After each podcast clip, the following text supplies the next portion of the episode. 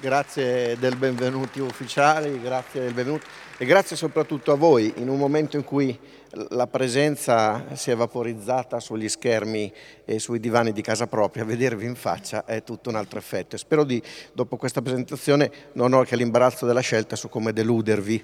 Ora, eh, essendo io un perfezionista, cercherò di deludervi su tutti i fronti. E la, la, prima cosa che però voglio dire è che quando ho accettato questa sfida di parlare di linguaggio e libertà, la prima domanda che è, si è sedimentata dentro di me è stata la costruzione di una premessa. Una premessa che ci fa capire che esistono almeno due tipi di libertà quando si parla del linguaggio. Esiste la libertà di scegliere le parole per esprimere i pensieri rispetto alle condizioni fisiche. Noi fortunatamente, noi esseri umani, non dipendiamo dalle condizioni ambientali in cui ci troviamo. Se io ora voglio dire fragolina di bosco o balena al pepe verde, posso farlo e non c'è niente nell'ambiente che può fare in modo che io sia condizionato. Qualcuno ha obiettato che se scoppiasse un incendio alle mie spalle forse fuoco, lo dico, va bene, insomma, escludendo quelle situazioni in cui la pragmatica in qualche modo emerge, per il resto sono libero di parlare quando voglio. E questa è una libertà di espressione. La libertà di cui vi voglio parlare però è una libertà molto più nascosta ma molto più importante ed è la libertà di scegliere gli schemi con i quali comporre le parole rispetto alle regole della sintassi, cioè la libertà di composizione. Ora è evidente che queste due libertà già di per sé, e noi ci concentreremo solo sulla seconda, presentano una specie di asimmetria per così dire. La prima libertà, quella di espressione, è sentita come un fenomeno appunto irriducibile. È il motivo per cui è nato il dualismo fondamentalmente. Ma la libertà di composizione invece viene data per scontata. Certo che io sono libero di mettere le parole in ordine come voglio, guarda quanto variano le lingue, non c'è qualche cosa che mi costringe a, mettere, a costruire una struttura in un certo modo, deve essere una convenzione che si è eh, formata nel tempo. Ecco, lo scopo della mia chiacchierata di oggi è di convincervi del contrario, cioè di dimostrare che esistono delle ragioni per le quali la sintassi non è totalmente libera e come anticipava prima il, queste ragioni voglio farvi vedere che si rintracciano nell'architettura neurobiologica del cervello. Questa è una delle situazioni più sorprendenti della nostra civiltà contemporanea. Io dico sempre ai miei studenti che noi possiamo fare due cose che se l'avessimo detto nel Medioevo ci avrebbero bruciato in piazza. Possiamo guardare la Terra dalla Luna e possiamo guardare dentro la scatola cranica di una persona senza aprirla. Queste due visioni ci hanno portato a due esperienze e deduzioni totalmente innovative. Ora, ho organizzato questa chiacchierata in sei passi. Vi parlerò del mito di Babele, vi parlerò della trama nascosta che sta dietro il linguaggio, vi parlerò dei confini di Babele, cioè il perimetro in cui possono variare le lingue, vi parlerò appunto delle lingue impossibili, vi farò vedere alcune conseguenze e alla fine il congedo Naturalmente è sempre possibile che il congedo per qualcuno di voi sia il secondo punto, nel senso che prende e se ne va. Io spero che venga mantenuto alla fine e che casomai siano compressi i primi punti. Iniziamo senz'altro dal mito di Babele. Vi faccio vedere una citazione di un linguista della fine degli anni 50 che dava per scontato che Babele non era nient'altro quello che tutti noi immaginiamo essere sulla eh, scorta della diciamo, mitologia, mitografia classica. Le lingue possono differire le une dalle altre senza limiti e in modi non predicibili. Gius, 1957. È in qualche modo, per così dire, eh, il sigillo finale sull'idea che Babele è riconosciuta come tale, cioè il sinonimo del caos. Ora, ehm, questo periodo storico, gli anni 50, è stato un periodo straordinariamente interessante. Non so se voi avete letto un libro che si intitola in italiano Il secolo breve e che in, in inglese in realtà ha un titolo diverso, che è The Age of Extremes, ed è la storia del Novecento. E Hobsbawm dice che gli anni 50 sono stati gli anni d'oro della scienza, ma non è stato un caso sono stati gli anni d'oro della scienza, oltre perché è nato qualcuno in questi anni, sono gli anni d'oro della scienza perché sono gli anni che hanno seguito la guerra. E uno dice cosa c'entra? C'entra, perché la guerra è di solito il più grande propulsore per le scoperte scientifiche nella storia dell'uomo. È brutto da dirsi, ma è altrettanto vero. In quegli anni si sono spalancati i laboratori che erano chiusi durante la guerra. Si è spalancato il progetto Manhattan e hanno iniziato a costruire, eh, a controllare la fissione nucleare.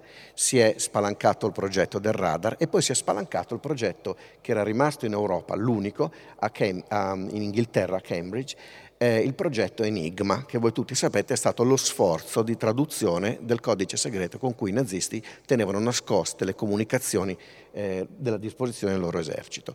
Cosa è successo negli anni 50? L'idea che fossero le macchine a essere stato il tramite per tradurre Enigma in una lingua possibile ha fatto nascere l'illusione che per decifrare una lingua fosse sufficiente una macchina addestrata ed elaborata, che avesse un solo presupposto, che le lingue potessero variare a piacere e che fosse tutta una questione di statistica. Vi faccio sentire, per così dire, perché lo leggeremo insieme, le parole chiave di un testimone oculare di quello scenario, un filosofo logico che visse um, a Boston, eh, a Cambridge, nel Massachusetts, in quegli anni e che vide cosa accadeva nel laboratorio di elettronica del Massachusetts Institute of Technology. Il, eh, il, il, l'intellettuale, il filosofo è Joshua Bar Hillel. C'era al laboratorio, dice, la convinzione generale e irresistibile che con le nuove conoscenze di cibernetica e con le recenti tecniche della teoria dell'informazione si era arrivati all'ultimo cunicolo verso una comprensione completa della complessità della comunicazione nell'animale e nella macchina. Come vedete, l'uomo è sparito. In questa visione statistica delle grammatiche che variano a piacere, basta una macchina che calcoli la statistica e la grammatica viene automaticamente eh, trasformata, viene automaticamente dedotta. Purtroppo nella scienza tutte le volte qualcuno con, banda, con baldanza dice che i giochi sono fatti si riaprono, è successo con la fisica di Newton per cui è arrivato Einstein, è arrivato Planck e, e, e tutto si è, si è, capovolto ed è iniziato da capo. Stessa cosa è successa nel campo della linguistica, ci fu una persona che negli stessi anni prese tre fenomeni che riguardavano il linguaggio e iniziò a far scricchiolare questa idea del mito di Babele. I fenomeni erano la complessità delle grammatiche, l'invarianza delle grammatiche confrontate tra di loro e l'apprendimento dei bambini. E questa persona disse questa frase. Il fatto che tutti i bambini normali acquisiscano delle grammatiche sostanzialmente comparabili, di grande complessità e con notevole rapidità, suggerisce che gli esseri umani siano in qualche modo progettati in modo speciale con una capacità di natura misteriosa. Questa frase fu scritta solo due anni dopo che Gius pronunciava la sua idea che le grammatiche fossero soltanto dei giochi di combinazione sintattica. Eh, questo che è il libro che fece la rivoluzione, ci introduce, mi serviva per introdurre voi a, a questi esperimenti in cui io vorrei farvi vedere che la libertà della sintassi in realtà è fortemente vincolata. E come misurerete voi l'efficacia della lezione di oggi, perché siete voi a doverlo fare, non io, io la mia, la mia speranza è che uscendo voi abbiate più domande di quante ne avete entrate. Quando, era, quando, siete entrati. Se avete più risposte non funziona tanto, se però avete più domande le cose funzionano. Ora, il primo passo che vi voglio far fare è quello di mh, capire che cos'è la sintassi, perché noi abbiamo una diciamo, una visione della sintassi tipicamente scolastica, che è quella del, del bello stile, della norma. In realtà eh, la sintassi all'interno del panorama diciamo, della complessità delle grammatiche eh, svolge un ruolo particolare e importante. Giorgio Graffi, in una, in una, storia degli ultimi 200 anni di sintassi che costituisce uno dei riferimenti, forse il riferimento più importante della linguistica contemporanea, scrisse se esagerando ma di poco l'Ottocento è stato chiamato il secolo della grammatica storico-comparativa e la prima metà del Novecento l'era della fonologia, si potrebbe senza maggiore esagerazione chiamare la seconda metà dello stesso secolo l'era della sintassi o l'era delle teorie della sintassi. Ecco, io vi voglio portare in quattro slide ad avere un'idea di che cosa significa sintassi. Dunque, adesso io mi trovo in una situazione, dal punto di vista della mia esposizione, molto delicata. Io sono un divoratore di divulgazione scientifica, io ho due passioni, la teoria di Galois, che è una teoria matematica, e la relatività generale. Ovviamente da neofita e da appassionato. Se c'è una cosa che io non sopporto è quando un autore si rivolge a me dicendo vedi che bello però tu non puoi capirlo. Io sono convinto che qualsiasi idea possa essere trasformata in modo tale che le persone possano capire. Allora, può darsi che non ci riesca, ma quello che ho cercato, che ho preparato per voi oggi, è di farvi toccare con mano il cuore della struttura di tutte le lingue umane. E lo faccio con un esempio semplice. Dovete tenere l'attenzione per poco, poi se sono riuscito a convincervi andremo avanti. Dunque, intanto che cosa fa un sintatticista? Un sintatticista fa più o meno questa cosa qua. Vedete, fa maglioncini schifosi. No, non fa maglioncini schifosi. Però immaginate di dover descrivere questa cosa qui. Voi come fate? Dite, beh, al telefono, dove adesso immaginate di non avere telecamere, potreste dire, guarda, ci sono tre cose, tre eventi, pallini viola, pallini rossi e pallini gialli. Mm, dividili in colonne e righe, numerali e ci sono dei pallini gialli, poi dei pallini rossi, poi, poi arriva qualcuno, e qui sarebbe il ruolo del sintatticista, che fa così. Gira dall'altra parte la superficie e tutto torna. Quei pallini che sembravano due eventi scorrelati non lo sono, sono lo stesso filo rosso che si è tuffato sotto la trama ed è affiorato un po' dopo. La realtà si tiene insieme secondo una trama che noi non vediamo immediatamente, ma che possiamo scoprire. Ed è questa trama che lega eventi apparentemente scorrelati tra di loro. Eh, la realtà in generale si presenta con elementi immediatamente accessibili, che sarebbe la faccia diretta dell'arazzo, ma per comprendere i collegamenti dobbiamo guardare oltre. C'è una citazione bellissima di un fisico francese che dà l'idea di cos'è la, la, la, la strategia di scoperta scientifica. Lui dice il compito della scienza è di spiegare ciò che è visibile e complicato con ciò che è invisibile e semplice. Ecco, quello che fa uno scienziato dovrebbe essere questo al limite, sostituire il dato diretto, visibile o udibile o, o, o tangibile, insomma, che può essere preso, appreso attraverso i sensi in modo immediato e lo deve sostituire con livelli di astrazione che non tocca, non vede più, ma che spiegano quel livello di complessità e devono essere più semplici. E ora però devo farvi vedere appunto il caso eh, della sintassi. Qual è la cosa semplice che noi vediamo del linguaggio umano, il dato visibile e incontrovertibile delle lingue umane è che le parole si pronunciano in sequenza. Guardate, se voi avete un fenomeno linguistico e dieci linguisti avete almeno undici opinioni, perché ce n'è qualcuno che ne deve avere almeno due, ecco, su questo sono d'accordo tutti. Le, quando noi parliamo, noi esseri umani siamo costretti a mettere in fila le parole. Lo diceva anche Ferdinando de Saussure nel suo trattato, ed è talmente semplice che la gente si dimentica di dirlo.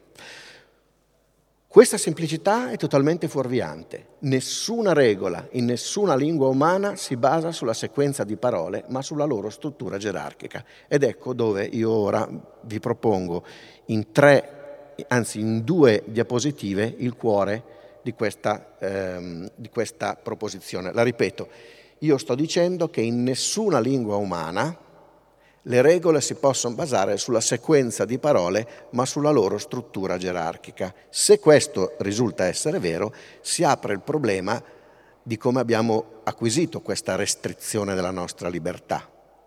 E vi faccio un esempio. L'esempio è ehm, preso da una branca della linguistica che si chiama teoria della correferenza pronominale, che è la capacità che un pronome ha di riferirsi a un altro nome all'interno della frase. Eh, sembra complicato, ma il dato è molto semplice. Immaginate di avere questa frase. Pietro dice che lui andrà. Qualsiasi parlante nativo dell'italiano, ma vi posso assicurare anche delle altre lingue che sono sufficientemente sovrapponibili con l'italiano, sa che il pronome lui può riferirsi a Giovanni, che è un'altra persona, o può anche riferirsi a Pietro. Quindi c'è un legame, Pietro e lui possono avere un riferimento, Co- possono corriferire. Ora, succede questo, guardate, se io scambio lui e Pietro e dico lui dice che Pietro andrà, questo legame sparisce, non ce l'ha spiegato nessuno, nessuno ci ha detto, mi raccomando quando esci di casa ricordati che il pronome ci viene facile, ci viene naturale. È naturale per noi che invertendo l'ordine pronome-nome queste due cose non funzionino, cioè non ci possa essere più un legame da Pietro a lui. Perché? Beh, la spiegazione più evidente dovrebbe essere quella della sequenza. E uno dice, bella forza, i pronomi stanno al posto del nome, se il nome viene dopo non può stare al posto di qualcosa che viene dopo, quindi cosa sta dicendo Moro? Sta dicendo una cosa contraria a quello che ha detto prima, sembra essere una spiegazione plausibile, la sequenza spiega. Ora vi faccio vedere un dato chiarissimo dove si vede che questa spiegazione che si basa sulla sequenza è sbagliata. Manterrò la stessa sequenza della frase 2, ma la frase sarà possibile con la coreferenza. Se chiameranno lui, Pietro non andrà. Non c'è nessun problema ad avere coreferenza tra lui e Pietro. Anche in questo caso voi non avete fatto ieri sera un corso di linguistica generale, il vostro cervello di italiano ve lo interpreta in quel modo. Dunque non può essere la sequenza a darvi una spiegazione. Già, e allora cos'è? E allora arriva lo sforzo dello scienziato che, come diceva Perrin, deve sostituire l'osservazione del complesso visibile che è questo, con un semplice invisibile. Nella, qui sentite questa voce di fondo che sentite, è un'altra voce che ci... Eh, che ci ecco, grazie, perché eh, ecco una cosa che fa il nostro cervello è quando sente due cose, deve eliminarne una che non c'entra e ogni tanto si fa fatica. Um, per farvi la spiegazione di, questa, di, questa, di questo fenomeno, dovrò ricorrere a una slide un po' complicata, ma sono contento perché il fatto che sia complicata fa parte di una spiegazione che arriverà dopo. E fondamentalmente questo è quello che era chiuso in un libro scritto da Chomsky a Pisa, le, vengono chiamate anche le Pisa Lectures. La prima volta che furono citate da un canadese vennero citate come Pizza Lectures, perché evidentemente non poteva credere che, che Chomsky avesse scritto. E nel 79, pubblicato nell'81, esce con questa teoria e c'è in particolare il cosiddetto principio Bill della teoria del legamento. Guardate, dura pochissimo, dura una slide, ma ve la voglio far vedere. Eh, si basa su due principi. Primo principio, un pronome non può riferirsi a un nome nella sua categoria minima. Secondo, la categoria minima di un pronome è la più piccola frase che contiene il pronome. Come si fa con questi due principi a risolvere la questione di Pietro di lui? Ora vedete, se io dico Pietro dice che lui andrà, come è costruita questa frase? C'è una frase che lui andrà, che è il complemento del verbo di dire, che è contenuto in una frase più grande che è Pietro dice che lui andrà. C'è un coreferente di lui nella frase minima? No, perché Pietro non è dentro nella frase minima, è al di fuori. Se voi vedete l'altra frase, qual è la più piccola frase in cui è contenuto lui? È la frase in cui il predicato dice ha come complemento che Pietro andrà. Quindi lui, per soddisfare la seconda condizione, non può riferirsi a Pietro.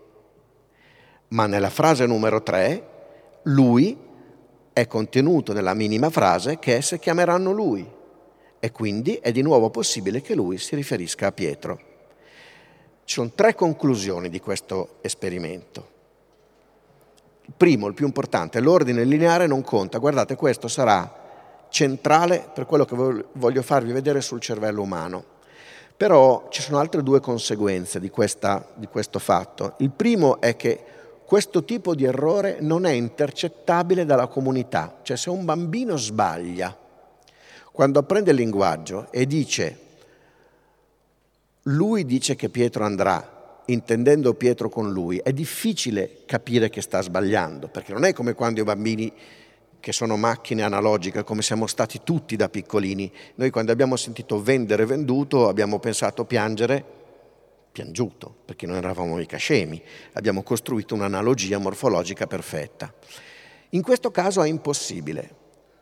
I, linguisti che si occupano di acquisizione di linguaggio dei bambini hanno capito che i bambini di tutte le lingue del mondo non fanno errori con questo tipo di, eh, di coreferenza pronominale. Non solo, non lo fanno nemmeno i bambini che mm, sviluppano il linguaggio dei segni, che sapete essere una grammatica a tutti gli effetti.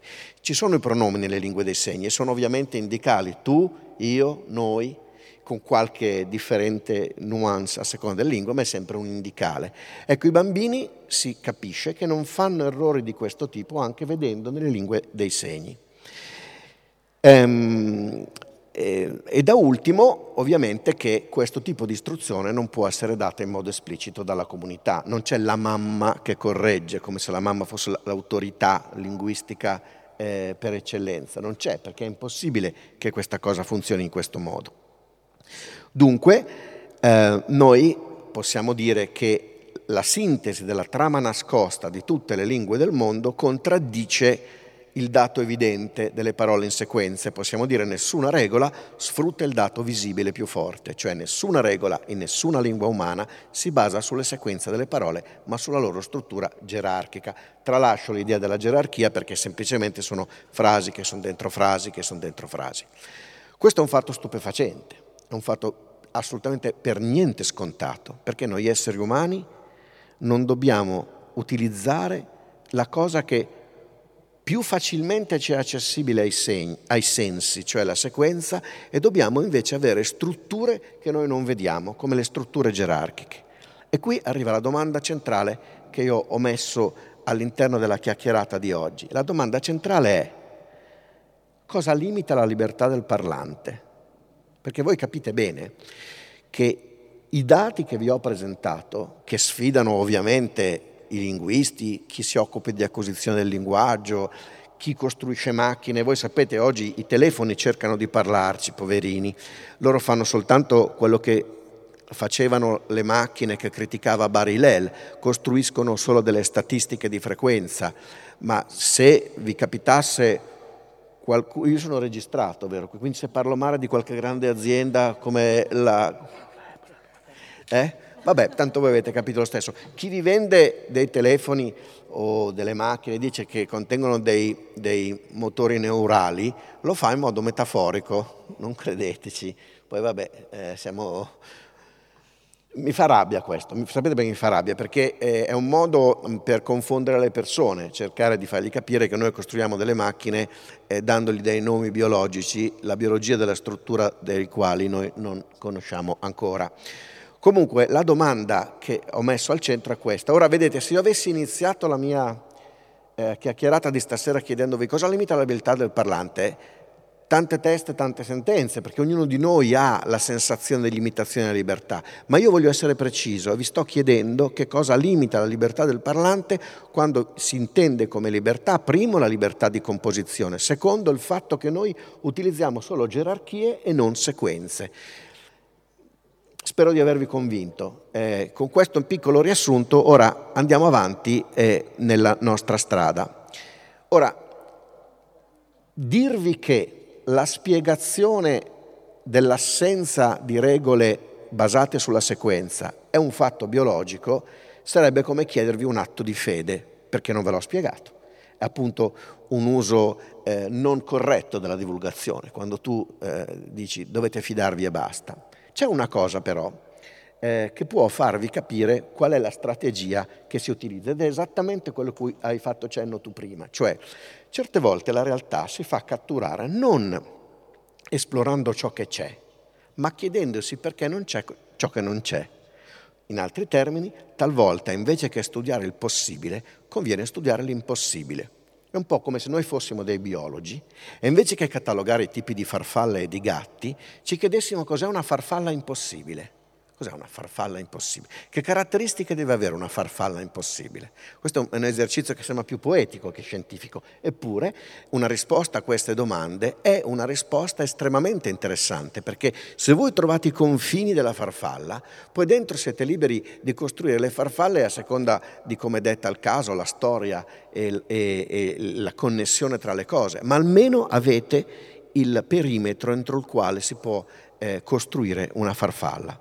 Ora, qual è la prova decisiva nel caso eh, nostro del linguaggio che possa darci un'idea di che cosa risponde alla domanda cosa limita la libertà del parlante? Beh, se la limitazione della libertà del parlante è imposta da una guida biologica che precede l'esperienza, allora devono esistere lingue impossibili cioè strutture coerenti, magari semplici, che il linguaggio tuttavia non riconosce come proprie non per motivi culturali, ma neurobiologici. Avete capito? Cioè, io dico, se il fatto che esistono solo le lingue che sfruttano invece che la sequenza lineare quella struttura che si vede coi pronomi è biologico, allora vuol dire che devono essercene di impossibili. Immaginate se stasera invece di parlarvi di linguaggio vi avessi parlato di alimentazione.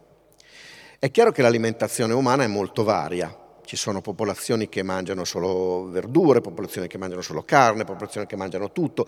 La maggior parte degli esseri umani mangiano insetti, noi no, tranne i, pavesi, io sono di Pavia che mangiano zanzare tutto l'anno, ma involontariamente, volontariamente no. Eppure ci sono un'infinità di popolazioni che mangiano insetti. Certo non c'è nessuna popolazione che si disseta con una pinta di cherosene, perché non è un fatto culturale, noi non siamo progettati per digerire il cherosene. Ecco, quello che voglio farvi vedere è che noi non siamo progettati per digerire tutte le grammatiche, esistono grammatiche indigeribili, grammatiche impossibili. E uno dice, ma perché non ci hanno pensato prima? E qui è interessante perché c'è un'interferenza filosofica filosofia, io non ho mai parlato a un festival di filosofia, e questa può essere che sia la mia ultima, però nel dubbio vi voglio portare a conoscenza di una citazione famosissima dove c'è un attacco forte alla filosofia, ovviamente c'è anche un gioco di parole perché tutta è un'infezione filosofica, come diceva Lucio Lombardo Radice, ma insomma ehm, eh, c'è questo testo che voi vedete qua, si intitola I fondamenti biologici del linguaggio, fu scritto da Eric Lenneberg, che era un medico del Massachusetts General Hospital, che aveva fatto una scoperta molto importante sulle afasie. E lui pubblica questo libro in cui fa capire che evidentemente c'entra la biologia. Sapete, lui aveva scoperto che se tu hai un ictus, un tumore cerebrale o un qualsiasi ehm, blocco del linguaggio prima della pubertà, hai molte più possibilità di recuperare il linguaggio che se ti capita dopo. Ora, evidentemente la pubertà non è un fatto culturale, è un fatto ormonale biologico, quindi lui dice se il linguaggio dipende da un fatto culturale ormono, eh, biologico, eh, scusate, se dipende da un fatto biologico non può essere totalmente un fatto culturale. Scrive questa frase nella sua introduzione. Una ricerca biologica sul linguaggio appare necessariamente paradossale, dal momento che viene così ampiamente ammesso che le lingue consistono di convenzioni culturali di natura arbitraria. Ora, io eh, vi faccio fare un salto temporale e vi proietto alla eh, immagine conclusiva di un esperimento che ho avuto la fortuna di svolgere con due gruppi diversi di ricerca, con un gruppo che faceva capo all'ospedale di Amburgo e di Iena e un altro con l'ospedale di Zurigo. Ho scelto quello di Amburgo e di Iena perché per certi versi è più noto e se doveste andarlo a rintracciare lo trovate più facilmente. Noi abbiamo preso una comunità di parlanti monolingui, difficile anche qui il monolinguismo, per esempio per noi italiani è difficilissimo perché molti di noi conoscono i dialetti. Questi li abbiamo ehm, trovati in Germania, nella DDR, dove i, mh, mm, dove i, totalitarismi, come sapete, se vogliono far fuori una cultura, fanno fuori la lingua che è collegata ad essa. E lì si poteva solo parlare tedesco. A questi monolingui tedeschi abbiamo insegnato un po' di italiano e un po' di giapponese infilando delle regole impossibili, cioè delle regole basate sull'ordine lineare, quelle che vi ho fatto vedere che non spiegano. E poi cosa abbiamo fatto? Abbiamo misurato quanto erano diventati bravi nell'apprendere queste regole, cioè gli abbiamo fatto fare dei compiti, avevano dieci frasi, dovevano dire giusta, sbagliata, giusta, sbagliata, in base alle regole, loro non sapevano quali fossero quelle possibili e impossibili. Simultaneamente siamo andati a vedere con la risonanza magnetica quant'era l'afflusso ematico nell'area di Broca, che è uno di quegli elementi che nel cervello costituisce la catena della rete che sovrintende in modo naturale ai fatti linguistici. Quindi avevamo da una parte la padronanza e dall'altra l'afflusso sanguigno nell'area di Broca. Morale, con le regole possibili, è successo quello che speravamo che capitasse.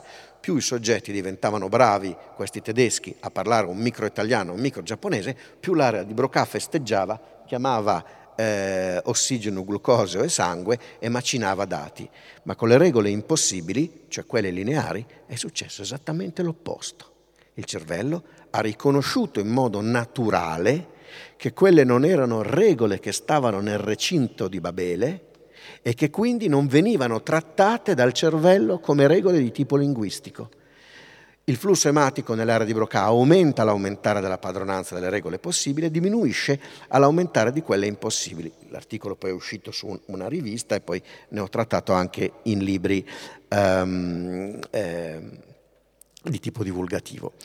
Ora, ovviamente le conseguenze di questo risultato sono vaste e, e, ramificate. Certamente l'attivazione selettiva di circuiti diversi per i due tipi di lingue, possibili e impossibili, mostra che l'esistenza di lingue impossibili non può essere il frutto di una convenzione culturale di natura arbitraria come temeva Lenneberg. E qui si capovolge una visione tradizionale del linguaggio. È una cosa che personalmente eh, mette insieme in modo sintetico tutto il cammino della linguistica della seconda metà del Novecento e ne dà una base empirica inaspettata. Le lingue sono l'espressione del cervello, come se la carne si fa logos, è, l'opposto di quello che si immaginava. Ogni tanto va di moda sentir dire che le lingue sono dei software, il cervello è uno hardware e qualsiasi software gira su questo hardware. Questa, questa metafora è sbagliatissima, è il contrario c'è un oggetto, che è il cervello, che si è evoluto, forse tu lo sapresti spiegare, anzi senza forse, molto meglio di me, e questa evoluzione di questo oggetto organico ha prodotto come effetto la struttura di grammatiche che evidentemente hanno un'intelaiatura che noi non riusciamo a, a, a giustificare in termini funzionali, è quello che è. Ehm,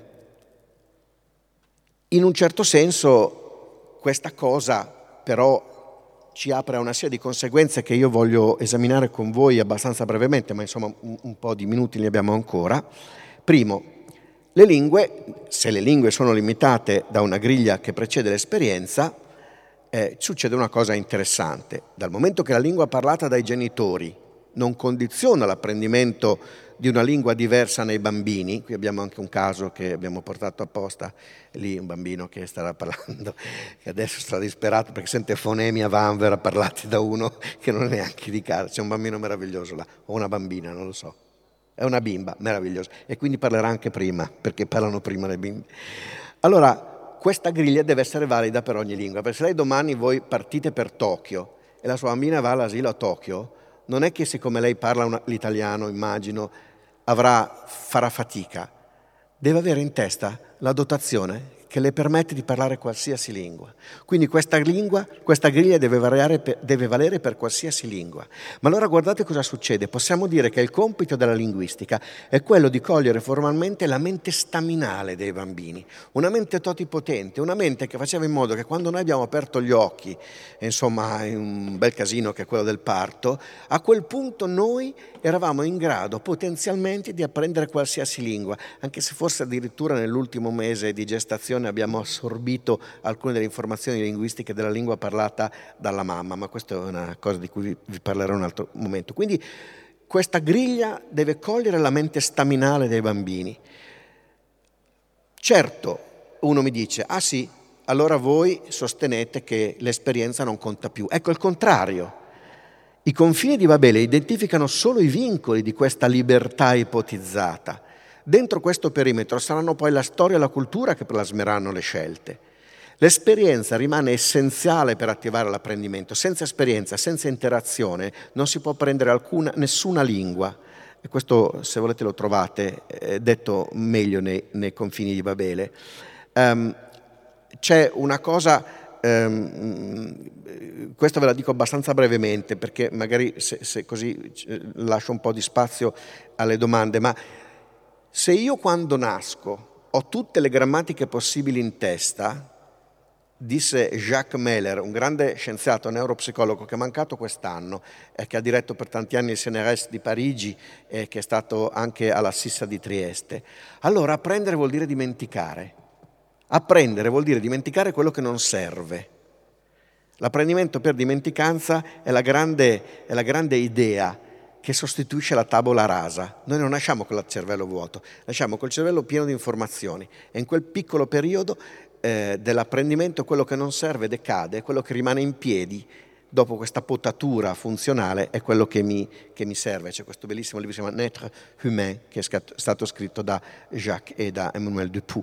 Tra l'altro questa cosa ve la faccio vedere molto rapidamente ma come piccolo cenno, ha un riscontro immediato dal punto di vista biologico. Vedete questi tracciati? Questi sono il numero delle sinapsi nel cervello.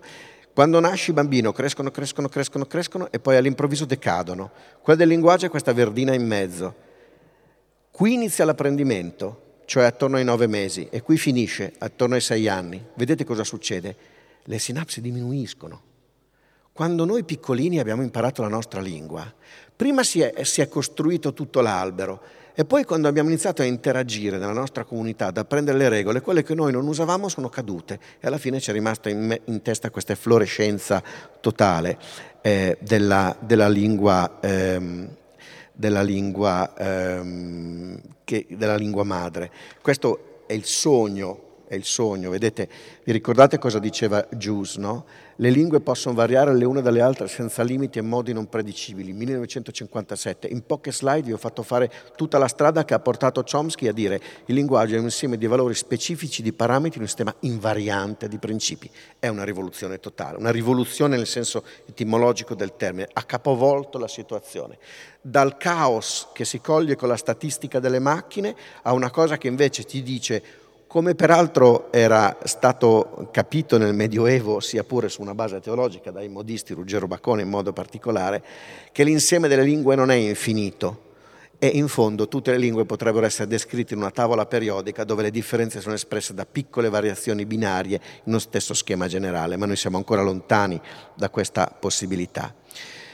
Però questa cosa ci dovrebbe portare a riflettere su una delle truffe che circolano eh, da tanti anni, che è quella che esistano lingue migliori di altre, lingue geniali in particolare. Io per esempio mi sono laureato, magari io adesso passo il tempo a infilare elettrodi nella testa della gente, almeno non io ma i gruppi di ricerca. Io sono laureato in lettere antiche, con percorsi strani, ho cambiato quattro facoltà, poi questa parte la tagliate perché se no come dal punto di vista pedagogico mi danno poi mm, altro che bere la cicuta alla fine della carriera, capi di tutti i colori. Ecco, ehm, la cosa interessante è che eh, mi è sempre stato detto che il greco apre la mente. Certo che il greco apre la mente, ma non perché è greco, ma perché ci sono 2500 anni di commenti sul greco. Se invece che sul greco fosse sul dialetto di Bergum de Hura, noi avremmo che il dialetto di Bergum de Hura apre la mente, perché sono i, è, la, è la nostra conoscenza, è il nostro commento sulla lingua che l'ha aperta, non la lingua stessa e in effetti non c'è alcuna prova sperimentale che una grammatica specifica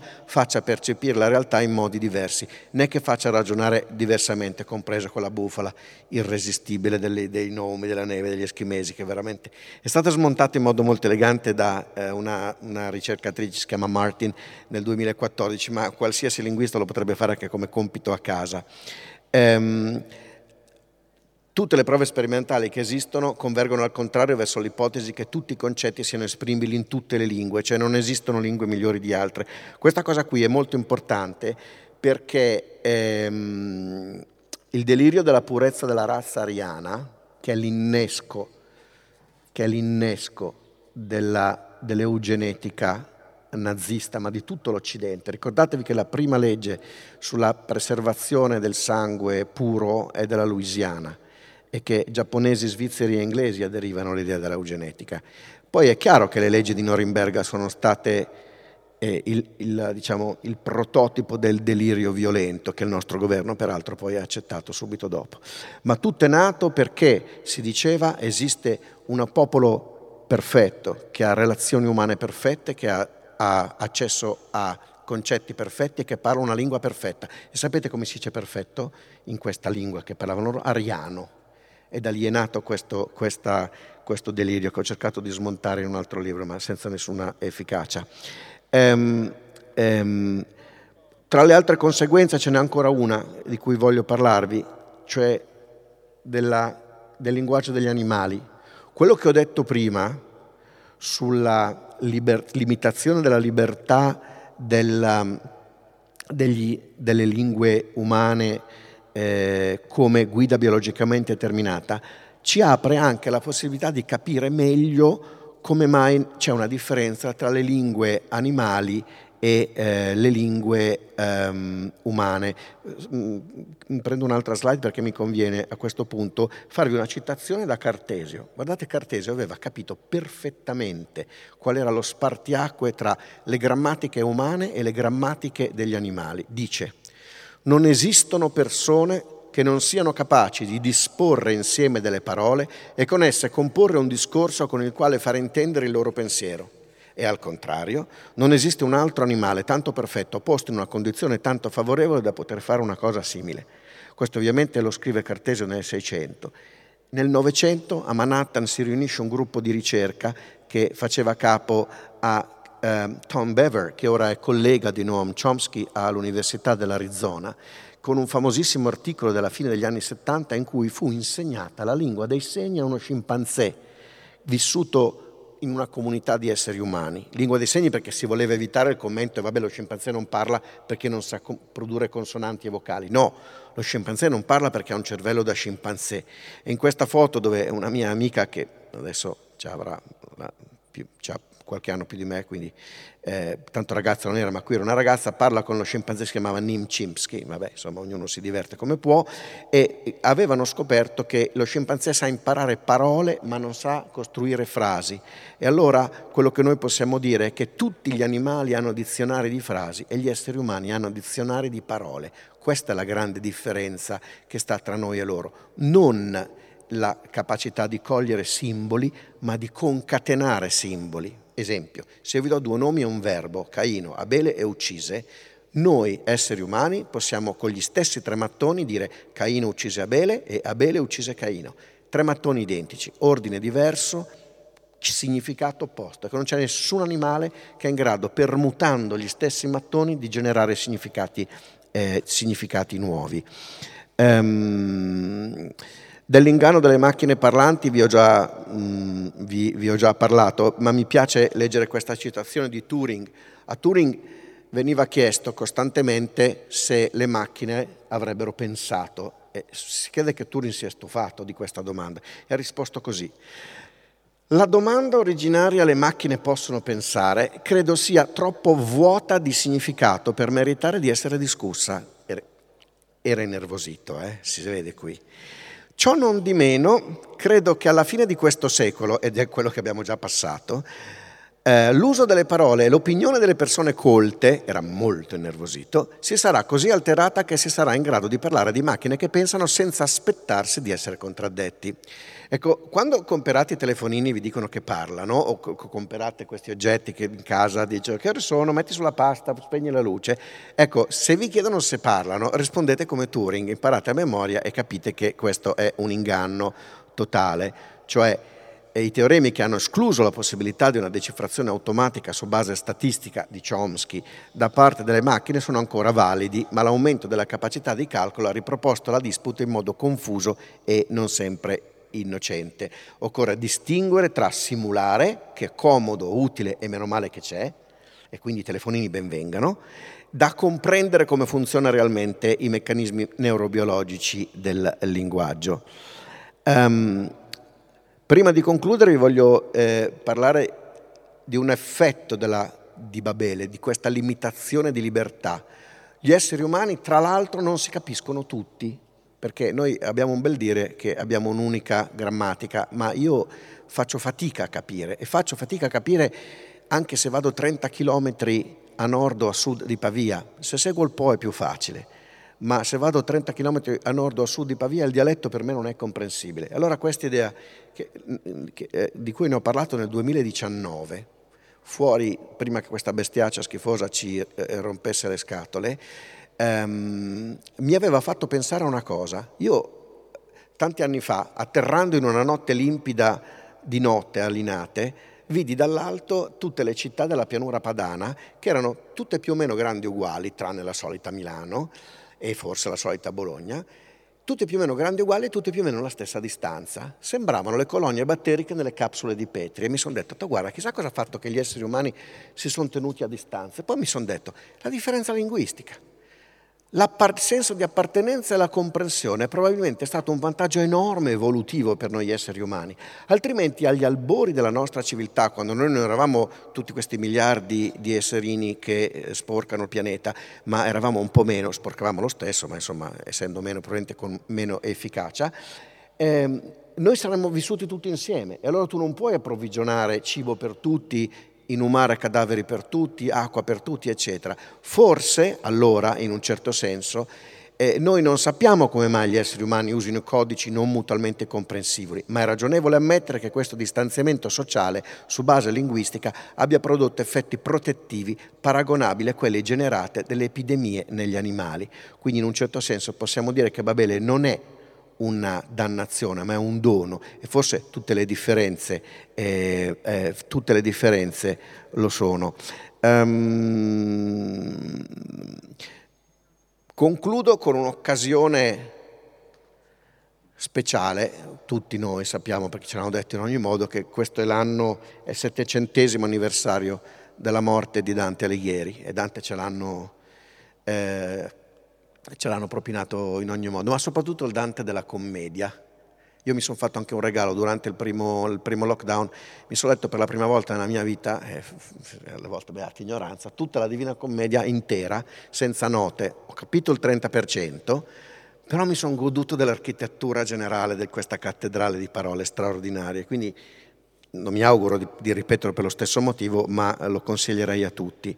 Però Dante non ha scritto soltanto la commedia, ha scritto, ha progettato un trattato in quattro libri e ne ha scritto solo uno e mezzo, in cui lui aveva già capito tutto, ma era troppo avanti per essere accettato, praticamente non fu minimamente preso in considerazione. È il Dante del De Vulgari Eloquenzia.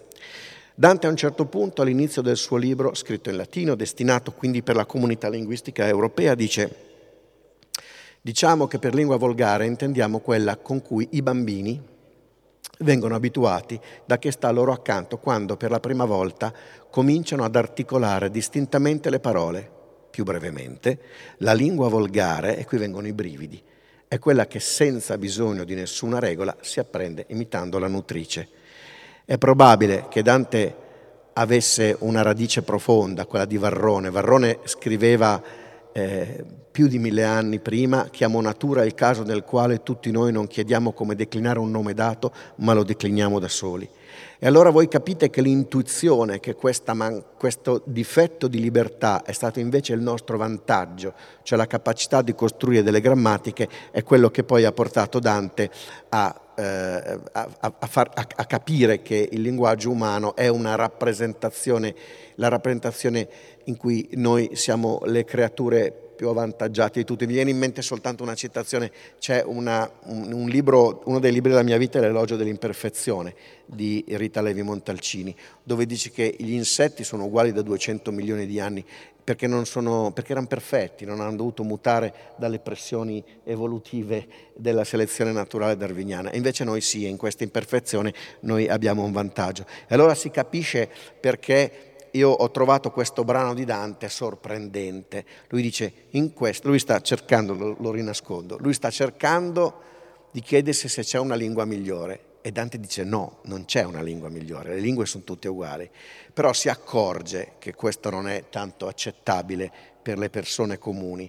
E allora in questo trattato scientifico in latino si fa prendere la mano dalla sua vena narrativa e ironica, perché Dante quando si emoziona, si emoziona, e per far capire com'è cretino uno che pensa di parlare la lingua migliore, scrive questa cosa.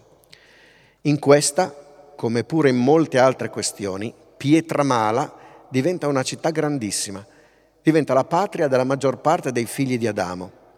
Infatti, chiunque ha un modo di ragionare così osceno, dice obscenus in latino, eh, da credere che quello della propria nascita sia il luogo più piacevole esistente sotto il sole, costui stima anche più di tutti gli altri volgari il proprio volgare, cioè la propria lingua materna, e ritiene di conseguenza che sia lo stesso usato da Adamo. Ora, Pietramala è un rudere tra eh, Bologna e Firenze della famiglia dei Tarlati d'Arezzo, che erano degli arcinemici degli Alighieri. Dante vuol prendere in giro chiunque pensi di avere la lingua migliore. A Dante non avrebbe mai potuto credere nella superiorità della lingua ariana e quindi della razza ariana.